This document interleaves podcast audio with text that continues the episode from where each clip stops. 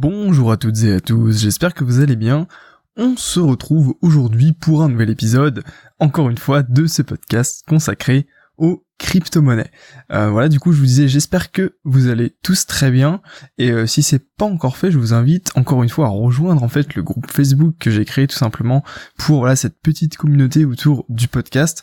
Euh, voilà, si c'est pas déjà fait, vous pouvez rejoindre ce petit groupe. En fait, voilà, c'est pour échanger un peu plus en profondeur, un peu plus en détail sur bah, les crypto-monnaies, l'analyse graphique, le fondamental, les ICO, enfin tout ce, tout ce dont vous avez envie. Vous allez voir qu'il y a déjà des membres assez actifs et vraiment très sympathique. Voilà, c'était juste avant de commencer ce podcast, je voulais vous refaire euh, cette petite euh, cette petite annonce. Euh, du coup, de quoi on va parler aujourd'hui? On va pas spécialement parler vraiment de crypto-monnaie, dans le sens où voilà, j'avais envie de changer un tout petit peu vous, vous parlez de quelque chose qui est un peu en rapport avec les crypto-monnaies dans le même contexte, etc. Mais euh, qui euh, voilà n'est pas forcément relié directement aux crypto, euh, dans le sens où en fait on va parler d'un concept monétaire qui est la loi de Gresham. Alors je sais pas si vous connaissez, c'est un auditeur du podcast qui m'a donné en fait le lien pour me renseigner un petit peu sur eh bien ce, cette loi. faut savoir que ouais j'en avais déjà entendu parler effectivement avec le recul.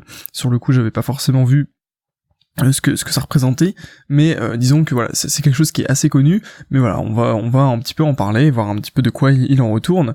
Euh, et en fait pourquoi la mauvaise monnaie chasse la bonne monnaie? Et dans quelles conditions cela se fait? Et comment comment dire bah voilà quel est ce concept etc et comment on peut potentiellement faire quelques parallèles tout de même avec les crypto-monnaies? C'est le but. Voilà, l'idée c'est que, ok, on va pas forcément parler que de crypto ou juste de crypto aujourd'hui, mais on va, on va un peu élargir le champ à tout ce qui est monnaie, puisque finalement, dans les crypto-monnaies, il y a monnaie. Et voilà, euh, quand on, comment dire, quand on s'intéresse à tout ce qui est blockchain, à tout ce qui est crypto, euh, on se rend compte que finalement, c'est beaucoup de concepts monétaires qui sont en fait appliqués euh, sur comment dire un système comment, comment, on pourrait dire ça un système d'organisation et en fait c'est juste des nouveaux concepts et donc l'idée de s'appuyer sur des anciens concepts pour voir un peu euh, comment comment ils ont fonctionné, quelles étaient les, problématiques de toutes ces choses, et eh bien ça peut permettre de comprendre un peu mieux le fonctionnement des cryptos. Du moins c'est comme ça que je le vois, et donc je vais vous partager dans ce podcast la loi de Gresham. Alors le, le, précepte de cette loi, c'est que du coup la mauvaise monnaie chasse la bonne. Alors dans quel sens? On va le voir un peu après. Mais l'idée c'est que on va du coup on va revenir. Faut se mettre dans le contexte. Hein. Le contexte c'est que euh, Gresham, je crois qu'il a vécu en 1500 quelque chose. Donc euh, c'est assez euh, c'est assez vieux. D'ailleurs vous avez comment dire une représentation de lui sur le support visuel du podcast si vous regardez sur YouTube ou sur Facebook. Euh, du coup, on va prendre un exemple, enfin pas un, exemple, mais euh, je veux dire euh, pourquoi, comment ça fonctionne cette théorie. En fait, il faut que vous ayez un pays ou une zone géographique dans lequel il y a deux monnaies qui vont s'échanger. Nous, on va prendre comme exemple l'or et l'argent parce que ce sont les monnaies qui sont prises en exemple sur le comment dire sur la page que j'ai que j'ai pu où j'ai pu récupérer ces informations là. D'ailleurs, vous avez le lien dans la description si ça vous intéresse d'aller en savoir plus, mais en tous les cas, je vais vous résumer le principal dans ce podcast. En fait, du coup, on va prendre l'or et l'argent parce que pourquoi? Parce de toute façon, c'était les monnaies potentiellement les plus utilisées à l'époque. Euh, bah, vous savez quand euh, la valeur était quand même corrélée à l'or, etc. Et donc, ce qu'il va falloir, c'est que il y ait un taux de change qui soit fixe euh, entre les deux monnaies avec une unité de compte. Parce que par exemple de l'or, eh bien on peut pas vraiment comparer de l'or et l'argent, sauf par exemple en comparant en poids. Vous savez, on peut utiliser une once d'or, une, enfin il y a plusieurs manières de, de, comment dire, euh, de d'estimer la valeur de l'or et de l'argent, etc. Mais du coup là on va on va prendre une unité de compte arbitraire, je ne sais pas combien, euh, juste pour en fait avoir un repère euh, un repère dans dans les valeurs. Et donc l'idée c'est que par exemple imaginez que vous il y ait une, comment dire une unité d'or valent par exemple 12 unités d'argent. Et que ça, ce soit du coup un cours légal. Dans le sens où c'est l'État qui a décidé de fixer ce prix-là. Qui a décidé du coup de dire à, titre arbitraire, eh bien écoutez les gars, euh, un, or, ça fait une, unité d'or, ça vaut 12 unités d'argent. Alors pourquoi est-ce que le cours aurait été fixé légalement? Bah, À l'époque, ça se fonctionnait comme ça parce qu'on n'avait pas forcément toute la réflexion qu'on a aujourd'hui. On en reparlera un petit peu après qu'aujourd'hui le, le, problème ne se pose plus vraiment euh, sur sur les monnaies actuelles. Euh, mais, mais, voilà, l'idée c'est que l'État aurait fixé un cours qui serait légal et euh, qui du coup permettrait aux gens, enfin comment dire oui, aux, aux citoyens d'échanger en fait leur or ou leur argent à la banque centrale contre par exemple une unité d'or contre 12 unités d'argent ou 12 unités d'argent contre une unité d'or. Mais ce qui va se passer, c'est que dans la réalité, eh bien, euh, le comment dire, le rapport de force entre l'or et l'argent est différent. Dans le sens où, par exemple, on va prendre cet exemple-là, dans la réalité, il y aurait dix fois plus d'argent que d'or sur Terre, ou, du moins dans cette zone géographique euh, où les gens y ont accès. Qu'est-ce que ça veut dire ça? Euh, Ça veut dire tout simplement que, en termes de phénomène de rareté, eh bien, une unité d'or vaudrait 10 unités d'argent sur le marché de l'offre et la demande, enfin sur le, le marché, euh, comment dire, euh, non régulé euh, de particulier à particulier. Bah pourquoi? Bah, C'est tout simplement une, loi classique d'offre et de demande qui fait que plus un actif va être rare et plus il va être entre guillemets cher et, demandé, et donc automatiquement là comme il y a 10 fois plus d'argent que d'or, eh bien c'est logique d'échanger du coup 10 10 argent contre, enfin 10 unités d'argent contre une unité d'or. Donc vous me suivez, dans la réalité, c'est une unité d'or pour 10 unités d'argent, alors que le cours légal est à 12 unités d'argent contre une unité d'or. Et là, vous voyez que le problème apparaît.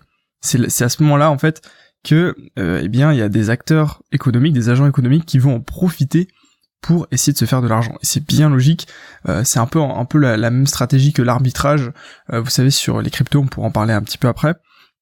Mais l'idée, en fait, c'est que du coup, il y a des, des, personnes qui vont tout simplement se dire, ok, alors si euh, ça fonctionne comme ça, moi je vais pouvoir en tirer un profit et un super bénéfice.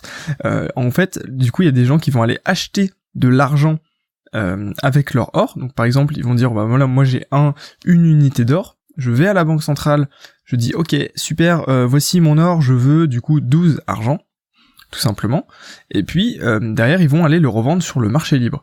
Et donc, combien vont-ils récupérer d'or? C'est-à-dire que eux, ils vont de coup, par exemple, j'ai 12 argent, parce que je viens d'échanger à la banque centrale, je viens de dire, ok, voici mon or, je te le donne, moi je prends 12 argent, je vais sur le marché libre, où une or, enfin, une unité d'or vaut 10 unités d'argent, et donc combien je vais toucher d'or? Eh ben je vais toucher plus qu'une unité d'or, puisque je vais déjà donner mes 10 unités d'argent pour avoir une unité d'or, et il me restera 2 unités d'argent que je pourrais donner pour avoir un tout petit peu plus d'or. Donc en fait j'aurais fait un gain un bénéfice.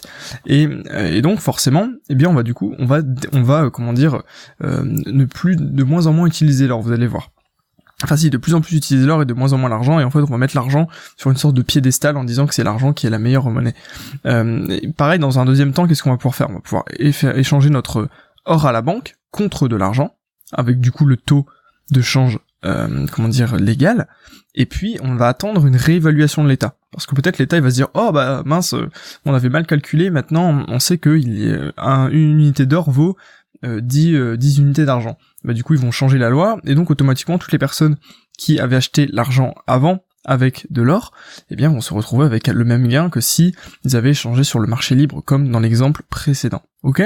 Donc il y aura aussi cette, euh, cette, ce phénomène de thésaurisation à peu près où les gens vont conserver leur argent euh, et puis le, troisième, euh, comment dire, voilà, ça, ça relie un peu avec le, troisième point, c'est que la plupart des gens du coup vont faire forcément leur achat en or. Pourquoi? Parce qu'ils savent que potentiellement il y a une réévaluation qui peut avoir lieu et que du coup leur argent pourrait prendre de la valeur. Et évidemment l'argent c'est plus utile pour spéculer et donc en fait ils n'ont aucun intérêt à le dépenser, ils ont beaucoup plus intérêt à dépenser l'or que l'argent. Vous voyez, vous avez un petit peu compris le truc, donc finalement, on va avoir une sorte de disparition, euh, comment dire, de l'argent, parce que, enfin, entre guillemets, disparition des échanges, c'est-à-dire que tout le monde va vouloir garder son argent pour pouvoir l'échanger quand ce sera plus favorable pour lui, etc.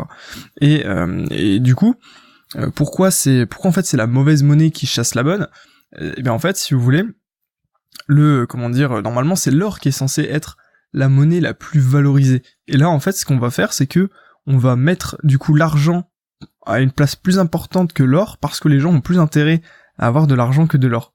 Je sais pas si vous comprenez l'idée, mais finalement la monnaie la plus rare c'est l'or et au final à cause d'une réglementation de l'État, eh bien ça va être l'argent qui va être du coup plus valorisé, on préfère avoir de l'argent que de l'or. Donc c'est en ce sens-là que la mauvaise monnaie chasse la bonne, entre guillemets. Et si vous réfléchissez bien, euh, si tout d'un coup l'abondance relative euh, passe par exemple de 14 unités d'argent, enfin 14 argent pour un or. C'est-à-dire que demain, on se rend compte que finalement c'était trompé, il n'y a pas 10 fois plus d'argent que d'or, il y a 14 fois plus d'argent que d'or. Eh bien, ça va être l'inverse. Pourquoi? Parce que le cours légal est à 12 argent contre un or, 12 unités d'argent contre une unité d'or, et donc automatiquement il va y avoir le phénomène inverse, et en fait c'est l'argent qui va être tout simplement euh, mis en comment dire enfin on va vouloir on va vouloir garder de l'or pour spéculer sur l'or et puis l'argent va tout simplement servir de monnaie d'échange. Donc en fait si vous voulez il y a toujours une monnaie qui va un petit peu éclicser l'autre et, euh, voilà, c'est ce phénomène-là qu'en fait que voulait montrer euh, tout simplement euh, Gresham. Et du coup, on se rend compte que tout ça est dû en fait au cours légal. Il y a l'économiste Hayek, peut-être que vous connaissez, qui a expliqué ça en expliquant qu'effectivement, c'est à cause du cours légal. Si on laisse faire le marché, c'est-à-dire qu'on supprime totalement le cours légal de 12 unités d'argent égale une unité d'or, eh bien, il n'y a plus vraiment de problème. Pourquoi? Parce que c'est le marché automatiquement qui va choisir quelle valeur accorder en fonction de la rareté, euh, et donc après potentiellement ça peut être plus ou moins dangereux. Donc ce qui est, ce que nous on a fait aujourd'hui euh, avec nos sociétés modernes entre guillemets, c'est que on a euh, simplement créé les, banques centrales, etc. et tout ce, système qui va en fait réguler un peu les monnaies. Vous savez du coup sur le forex, le marché d'échange, vous avez par exemple l'euro-dollar, le dollar australien contre le, le dollar canadien, etc. Enfin, vous avez plein de, vous avez toutes les monnaies, toutes les paires de monnaies du coup un cours. Et en fait, ce cours, il est en fonction de l'offre et de la demande, mais euh, il y a les, comment dire, il y a les banques, euh, les banques centrales qui vont également beaucoup intervenir sur ces autres changes en voilà avec leur politique, etc. Euh, vous, vous, avez déjà entendu parler de ce qui est planche à billets, etc. Il y a vraiment tout cet aspect-là. En fait, ils vont essayer de contrôler aussi la monnaie. Par exemple, la, monnaie chinoise, elle est pareille, elle est, elle est comment dire, elle est soumise, comment dire, à l'offre et à la demande, mais d'un autre côté, il y a quand même une très très forte pression de l'État euh, pour bah, tout simplement garder le cours à un, comment dire un niveau favorable pour eux. Donc en fait, il y a un petit peu un compromis entre les deux. On laisse un petit peu la main libre pour qu'il n'y ait plus genre il y ait plus vraiment ce phénomène, mais d'un autre côté, eh bien, euh, on va on va quand même euh, avoir une main mise dessus pour contrôler un petit peu tout le système. Et donc comment dire, ce qui est, ce qui si on peut faire un petit parallèle quand même avec les crypto-monnaies, c'est que c'est pas exactement le même mécanisme qui pousse tout le monde à, par exemple hold ces crypto-monnaies. Euh, parce que, si vous voulez, aujourd'hui, tout, toute l'évolution des cryptos repose sur de l'espoir. De l'espoir que les projets, euh, eh bien, valent une, euh, comment dire, que les monnaies aient une certaine valeur dans le futur. Parce qu'aujourd'hui, si vous regardez de manière, comment dire, euh, comme, un investisseur, un vrai investisseur qui va vraiment regarder dans le, fond des projets, etc., il y a très très peu de projets qui valent en fait leur, valorisation sur le marché des cryptos. Euh, pourquoi? Parce que tous les projets ne sont pas du tout encore démarrés, fonctionnels, etc. Donc ils ne génèrent pas de retour sur investissement, ni même euh. Il y a plein de projets qui vont se casser la gueule. Et donc euh, le, marché des cryptos monte parce que tout le monde pense que, enfin tout le monde, tout le monde espère, pas tout le monde pense, tout le monde espère que dans le futur les projets vont se réaliser, que les choses vont se remettre en place et qu'il y aura un retour sur investissement. Personne n'investit sans penser avoir un retour sur investissement. Et donc tout est basé sur l'espoir. Et donc finalement, on peut reprendre un petit peu le même parallèle qu'avec la théorie, enfin la loi de, de Gresham, dans le sens où euh, tout est basé sur le phénomène de entre guillemets rareté. Euh, enfin, comment dire, tout, tout fonctionne sur Gresham parce que on sait que dans la réalité, il y a un certain nombre d'argent contre d'or. Mais si on ne savait pas ça, on pourrait pas vraiment euh, utiliser cette théorie. On pourrait pas savoir que euh, si on fait ça, on a un gain, etc. Tout va dépendre du cours du marché. Et donc, euh, tout le monde en fait pense que la valeur réelle, enfin tout le monde, tous les investisseurs qui achètent les cryptos et qui les gardent, moi le premier. Après, moi, j'essaie plus de profiter en fait de cette montée sans forcément, comment dire, me, mettre la tête dedans et et me rester borné à, à un achat un achat long terme disons que en fait, euh, on estime que la valeur réelle va être, comment dire, va être plus importante que celle que accorde le marché aujourd'hui aux crypto-monnaies. Je pense que vous comprenez un petit peu ce que je voulais vous dire, et donc il n'y a aucun intérêt en fait à dépenser les cryptos déjà de une parce que on pense que ça va monter, et de deux parce que eh bien euh, on peut pas vraiment les dépenser pour acheter des choses aujourd'hui, euh, c'est pas encore quelque chose qui est totalement démocratisé. D'ailleurs, si vous voulez en savoir plus, vous pouvez euh, aller voir en fait le live que j'ai fait, il y a la rediffusion, euh, où en fait je vous parle du Gym Market Theory. Qu'est-ce que c'est que ça? En fait c'est une théorie qui explique pourquoi les, les, investisseurs gardent leur Bitcoin. après avec le, petit crash qu'il y a eu, on peut on peut en douter un peu, mais je trouvais que la théorie était extrêmement intéressante, et donc si ça vous dit, vous pouvez aller voir le live que j'ai fait sur ce sujet lundi dernier. Vous avez le comment dire le lien dans la description. Voilà. Bon, je me suis un petit peu embrouillé sur la fin de ce podcast. J'espère que vous avez quand même compris un petit peu l'idée. Euh, et j'espère que ça vous a plu aussi cette idée de parler un peu de d'autre chose que vraiment juste la crypto, de concepts, etc. Et puis de toute façon, on va on va parler d'autre chose lundi prochain, dans le sens où je vais refaire un live comme celui qui a eu la semaine dernière, et on parlera là du coup des market makers c'est-à-dire des courtiers euh, qui créent leur propre marché, vous allez voir, ça pourrait être potentiellement très intéressant. Euh, voilà, écoutez, j'espère que ce podcast vous aura plu. Euh, n'hésitez pas, si vous souhaitez en savoir un peu plus sur les crypto-monnaies, à rejoindre mon site trader-pro.fr. vous avez le lien dans la description en fait qui vous ramène vers la section crypto-monnaie, donc c'est traderpro.fr slash crypto-monnaie, dans laquelle en fait vous avez un guide gratuit et sans obligation d'inscription que vous pouvez consulter pour voir un peu plus d'infos sur les crypto-monnaies. Voilà, écoutez, je vous remercie d'avoir écouté ce podcast. On se dit à demain pour un nouvel épisode. D'ici là, portez-vous bien. Et puis du coup, je vous souhaite une excellente journée à tous. À très bientôt.